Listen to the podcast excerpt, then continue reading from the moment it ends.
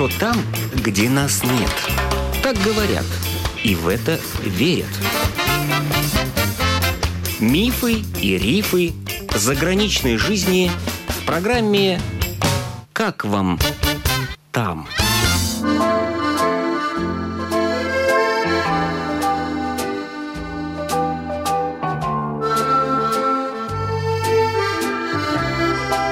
Добрый день! В эфире автор программы Галина Гредина. Ольга Новикова уехала из Латвии в Австрию 7 лет назад. В Риге она работала мастером по маникюру. От клиентки узнала, что можно поехать в Австрию ухаживать за пожилыми людьми. Я давно вдова, дети взрослые, дети все разъехались. И я решила попробовать поехать, абсолютно не зная эту страну. И я тогда взяла координаты этой фирмы, пройти курсы. Все-таки курсы надо было пройти. Надо пройти курсы медицинские, да. У меня нет медицинского ну, образования. Типа как няня для взрослых да, по уходу, по уходу, да? да, то, что необходимо mm. знать. Курсы были платные? Они платные, они у нас, это фирма БУЦ. 180 часов надо учение. И, они посылают? И они выдают, такую... нет, они выдают сертификат, с которым ты можешь ехать на работу. Ну, этот сертификат, он годится и для Латвии, и Везде, для любой страны, да? Да, для любой страны. Это европейский угу. сертификат. Приехали куда, в какое местечко? У меня разные были места, но они все небольшие. Вот если из больших, это город Грац. На данный момент я работаю в очень маленькой деревушке. Это экологически чистая зона, называется Яблочная страна. Там очень много много сортов огромнейшей плантации яблок. Они все идут на импорт, эти яблоки. А каштаны какие вкусные. Боже мой. Жареные? Да, жареные. Другой раз и варила своим. Орехи очень много тоже Какие собираю. Орехи? Грецкие грибы. Там, где я живу, мы на серпантине. Но это нужно куда-то ехать. Бабушка, она не ходит так далеко, поэтому не едем. А сосед приносил, и кузен приносил белые такие грибы. Так я наморозила. Не знаю, там раз 10 можно суп варить. Такие вкусные. У меня очень приятная, дружелюбная семья, в которой я проживаю, ухаживаю. А до этого работали тоже в семьях, да? Да, в семьях. И в этой семье вот я уже два года. Очень позитивные. Там у меня мужчина, ему 80. Он не ходит, он в инвалидном кресле. А жена его, бабушка, она ходячая, очень приятная. А у вас какая-то отдельная комната, да? В этой семье у меня вообще этаж. Обычно, да, всегда отдельная комната. Они обязаны предоставить условия условия для проживания. Знаете, это такое проживание, вот как будто ты живешь просто в семье, если тебя так принимает семья хорошо. Меня она очень хорошо приняла, эта семья. Ты просто живешь, ты ухаживаешь за ними. Нужно купить продукты, у меня машина там есть, свозить бабушку к врачу. Машина их? Да, машина их. Но там без машины ты вообще до магазина не доберешься. Вообще австрийцы, особенно вот в городе я в большом не была, небольшом, они очень порядочные такие, правильные, правильные, все по закону, достаточно спокойные, дружелюбные. С соседями тоже немножко общаемся, как в деревне. Все друг про друга знают. А в деревне велика ли? Возможно, 100 домов. Я когда первый раз приехала, поразилась ландшафту, насколько там красиво. Там же горы. Я живу 400 метров над уровнем моря. Солнце у нас полгода светит, вообще не переставая. Все дома всегда в цветах, все вот эти клумбочки висячие, вообще очень красивое место. И потом это рельефный ландшафт. Мы вообще живем как на серпантине. Едешь, получается всегда картина 3D. Это волшебное видение. Я еду, я вижу внизу деревушка, наверху деревушка. Я вижу эти горы, я вижу эти замки. Вы сами водите машину, да? Да, у меня права с детства, так сказать. И очень пригодилось. Что за машина? Фиат. Хорошая, удобная, без проблем.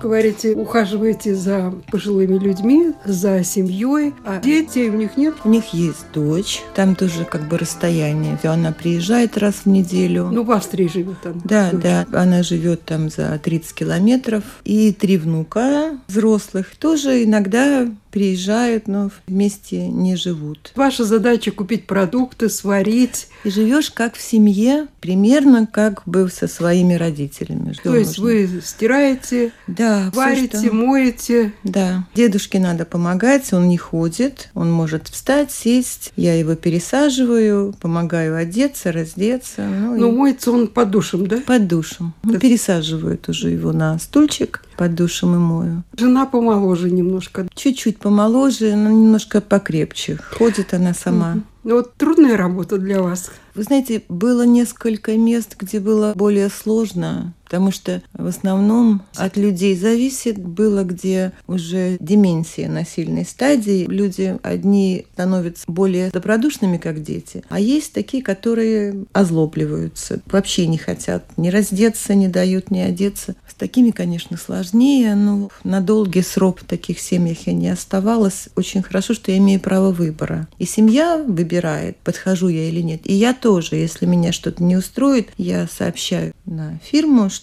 на следующий месяц, пожалуйста, поищите мне другое место. Наверное, есть возможность э, такую семью отправить и в дом престарелых тоже, да? Есть же у них дома Есть, престарелых, да, если пансионаты. есть, есть, ну, наверное, конечно. дети или кто выбирает, э, как лучше. Очень хорошие медицинские страховки. Получается, как у нас, допустим, это группа инвалидности называется, да, она идет по ступеням. У них это все оплачивается. То есть вы для них, так сказать, не очень дорогое удовольствие, потому что им государство платит за ваши в услуги, да? зависимости от их пенсии, конечно, Мгм. у кого маленькая пенсия, они не могут этого позволить, а у него пенсия хорошая, Он кем работал, знаете? он делал крыши. И так случилось, что он упал давно уже, и после 60 у него пошли осложнения. У него хорошая пенсия считается, и поэтому все это возможно. Государство помогает оплачивать вас, ваши услуги, да? Да, это все как-то идет через дом управления, через врачей, все официально. Сколько вы зарабатываете, если не секрет? 65 евро в сутки. Ну, это 24 часа работа. Есть разные тоже пациенты, где ночью нужно пару раз вставать. Это тоже два часа в день я могу идти погулять. Ну, обычно это когда... Тихий час. Тихий час, да. да. Обеденная пауза. И один раз в неделю 5-6 часов я могу взять. Тоже могу куда-то там Ну, съездить. то есть полного выходного нет. Нет, поэтому вот я работаю 2-3 месяца и беру месяц отпуск. Да? Сейчас я в отпуске. А как они без вас? Это обязательно смена, это все заранее, Мгм. обязательно график, потому что они одни не могут. Есть где могут одни, его утром нужно поднять и положить. Бабушка с этим не справится.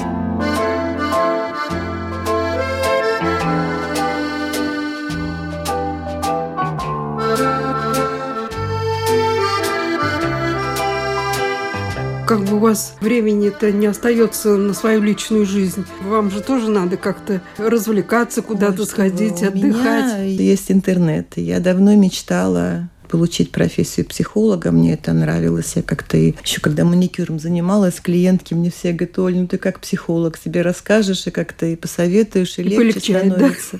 Да, и я только стала там работать, сейчас же интернет везде есть. Я попала на один вебинар по регрессии. Я не знала тогда еще, что это такое. Я услышала, что это мое. Я пошла на обучение сразу. Я закончила институт регрессологии онлайн. Я получила профессию психолога. Я получила профессию гипнолога. Гамбургский институт закончила. Все онлайн. Я провожу сеансы. Онлайн. Онлайн, да. Я провожу консультацию, приглашаю на сеансы. И вообще, когда есть у тебя какая-то возможность помочь людям, это нужно делать обязательно.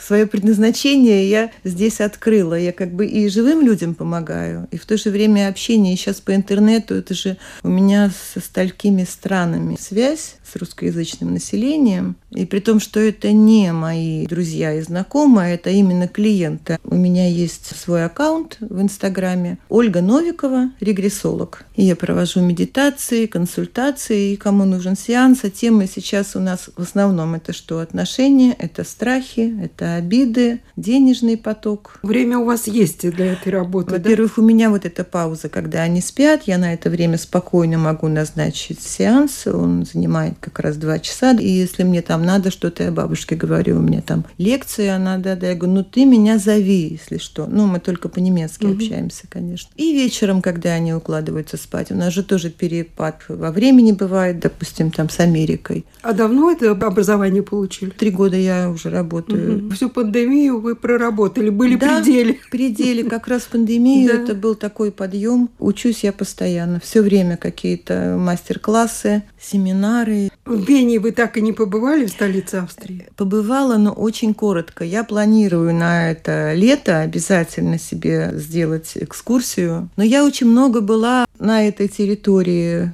где я нахожусь. В Граце очень много замков, музеев. Была машина, и мы с бабушкой ездили с этой на все праздники на все дни рождения, там какой-то день кузенов. Мы ездили, там 40 человек собралось на берегу пруда, это такая сказка. И там э, всякие мероприятия, в кафе очень принято. Они называются там пушишанг. Они, в общем-то, летние в основном. И держат их семьи. Там свое мясо, свой хлеб, свое вино. И туда очень много народу приезжает. В этом плане еще что отличие большое. Вот приезжаешь в такой пушишанг и видишь, люди выходят с костылями, на инвалидных креслах их привозят. И все такие радостные. Там пиво это возьмут. Все веселые. Все-таки в этом плане там немножко выше видно достаток, что люди могут позволить.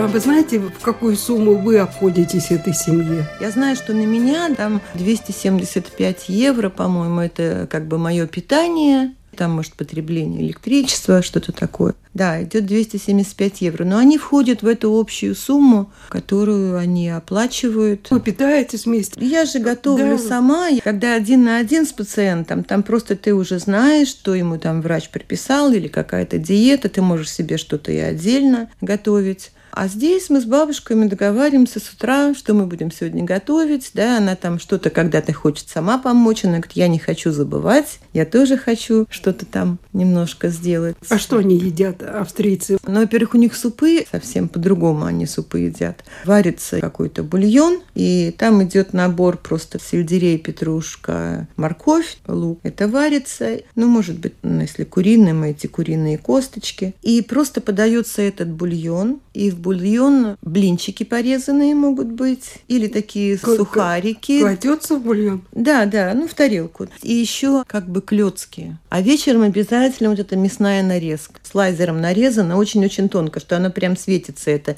мясо, ветчина, вот такое. И вот это их вечерняя еда. Яйцо вареное, в основном мне только обед. А сами они как развлекаются? Телевизор, да? Ну, бабушка телевизор смотрит. Вы знаете, сейчас тоже смотрит новости. Я ее за это ругаю, потому что спит потом плохо. Информация да, идет да, с Европы. Да. А что расстраивает? Расстраивает сегодняшняя ситуация в мире с Украиной ситуация. И потом, конечно, у всех тоже подорожание. Это электроэнергия, это газ. У да, них тоже, же. да? Конечно. Но у них дотация. У нас дом двухэтажный, где я живу, отапливается маслом, масляное отопление. Оно дорогое. У нас свой дом. И вообще там даже в квартирах, где я была, там абсолютно везде эти регулируемые батареи. Ну вот вы покупаете продукты в магазинах, тоже подорожало? Да три месяца назад растительное масло, то стоило там 3,99 2 литра, то сейчас оно стоит 6,99 2 литра. В два раза? Да, все подорожало. Я хочу еще пару лет поработать. Вы знаете, честно вам скажу, что мне дает эта возможность, то, что я могу заработать, съездить в отпуск. Я очень люблю теплое море. Я езжу в гости к детям. А куда? У меня сын живет в Белоруссии, старшая дочь в Италии, а младшая в Эмиратах. Я завтра в отпуск улетаю в Египет. У меня месяц месяц отпуск. Сейчас я работаю 8 месяцев в году, 4 месяца отдыхаю. Кто-то скажет, ой, это же надо там целый месяц выходных. Ну, если собрать за 3 месяца субботу и воскресенье хотя бы, 3 месяца работать, как раз месяц получается выходной.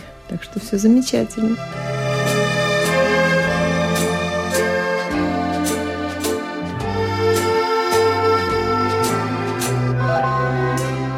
О своей жизни в Австрии рассказала рижанка Ольга Новикова.